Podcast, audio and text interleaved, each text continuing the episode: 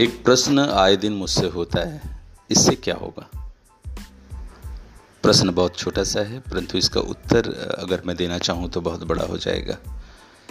संदर्भ क्या है मैं बता दूँ आपको कि राष्ट्रीय कंप्यूटर प्रशिक्षण परियोजना लॉकडाउन के दौरान में भी अपने सकारात्मक सोच के साथ आगे बढ़ने का प्रण किया हुआ है और इसको आगे बढ़ाने के लिए प्रयासरत है।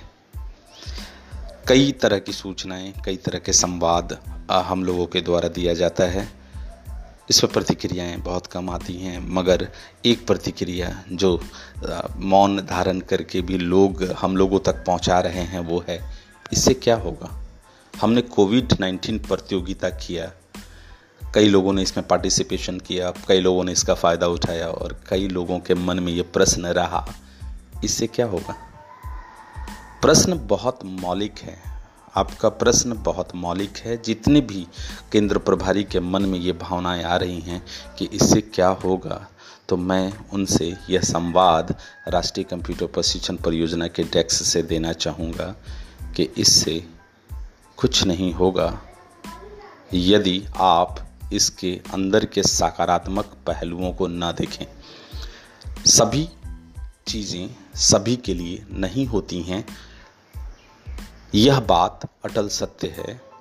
और पूरी दुनिया में दो तरह के लोग होते हैं, एक जो अपने पंजे पर शरीर को उठाकर आकाश को छूने का प्रयास करते हैं और एक जो स्थिर हैं, रुके हुए हैं, रुके रहेंगे।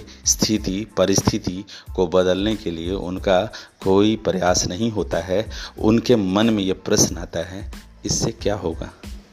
मैं आपको बता दूं, कोविड नाइन्टीन प्रतियोगिता जब शुरू किया गया तो कई लोगों के मन में ये प्रश्न था, इससे क्या होगा। लेकिन कई लोगों के मन में ये प्रश्न नहीं था और जिनके मन में ये प्रश्न नहीं था उसका फ़ायदा उन्होंने उठाया। पुनः ऑनलाइन क्लासेस की बात रखी गई। ऑनलाइन क्लासेस को चलाने के लिए उसको एक प्रयास जो किया गया उसमें कई लोगों के मन में प्रश्न था, इससे क्या होगा।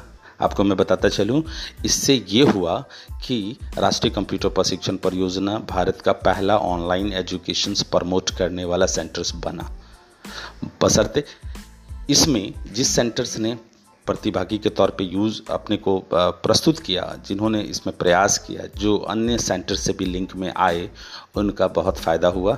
ये व्यक्तिगत केस स्टडी आप कर सकते हैं। जिस सेंटर्स ने ऑनलाइन शिक्षा को प्रमोट किया वो अभी भी ओपन है, हमेशा ओपन है।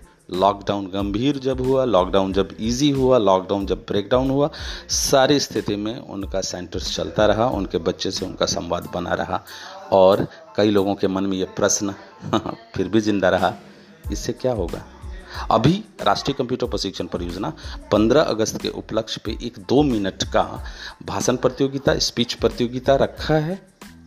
प्रश्न फिर जनरेट हो रहा है बहुत सारे सेंटर से इनके मन में, जो मौन धारण किए हुए हैं, जो बोल नहीं रहे हैं, लेकिन राष्ट्रीय कंप्यूटर प्रशिक्षण परियोजना का डेस्क उन्हें समझ पा रहा है कि उनके मन में अभी भी ये प्रश्न है, इससे क्या होगा। मैं बताता चलूं, बहुत कुछ होगा, बस आप देखते जाइए, या तो सम्मिलित होइए या रिजल्ट का इंतज़ार कीजिए। यह प्रश्न जायज़ है, इससे क्या होगा, लेकिन अभी के समय में जहाँ सब कुछ रुका हुआ है, वैसी स्थिति में यह सोचने का समय नहीं है कि इससे क्या होगा। इसी से सब कुछ होगा। आप संवाद कायम करेंगे, आप बच्चों से बात करेंगे, आप बच्चों को दो मिनट के लिए आग्रह करेंगे, दो मिनट उनको भाषण में देने के लिए प्रोत्साहित करेंगे और इससे आपके अंदर का जो लीडर है, आपके अंदर का जो काम करने वाला व्यक्ति है ना, वो एक्टिव रहेगा। इससे ये होगा, इससे एक भी बच्चा अगर इसमें प्रयास करता है आपके सेंटर से या आपके संपर्क से, इससे आपकी बात को मानने और मनवाने की कला जनरेट होगी। इससे बच्चे आपके प्रति सकारात्मक दृष्टिकोण अपनाएंगे, क्योंकि बच्चे रुके हुए हैं, ठहरे हुए हैं। आपका एक प्रयास उनको प्रोत्साहित करेगा और ये प्रोत्साहन देने वाला व्यक्ति के साथ एक बहुत बड़ा धमाका हो सकता है। हो सकता है कि आप जिन बच्चों को दो मिनट के लिए रेडी करते हैं वह आपसे एक साल की पढ़ाई का वादा करें और आपके सेंटर्स पे नामांकन कराकर ऑफलाइन या ऑनलाइन तरीके से माध्यम से पढ़ें। तो ये प्रश्न बहुत जायज़ है कि इससे क्या होगा, तो मैं बताऊं इसी से सब कुछ होगा। कृपया ध्यान दें, ये संवाद है और ये संवाद करना अभी के समय में बहुत ही आवश्यक लगा मुझे, इसलिए मैं इस बात को संवाद के रूप में आपके सामने रख रहा हूँ। मैं अर्शद अली, मैं समझ रहा हूँ आपकी मनस्थिति, मैं समझ रहा हूँ दुनिया की मनस्थिति। कोरोना काल में कोरोना के संक्रमण से पूरा विश्व परेशान है, वैसी स्थिति में इससे क्या होगा सोचना बहुत उचित नहीं है। आप कुछ न कुछ प्रयास करें संवाद कायम रखने के, कोई बहाने ढूंढें, निश्चित इससे सब कुछ होगा। क्षमा चाहूँगा अगर मेरी बात से किसी को बुरा लगा तो, मेरा मकसद किसी के दिल को ठेस पहुँचाने का नहीं है। बहुत कुछ होगा अगर आप प्रयासरत रहेंगे तो। कृपया प्रयासरत रहें, इसी से सब कुछ होगा। धन्यवाद आपका।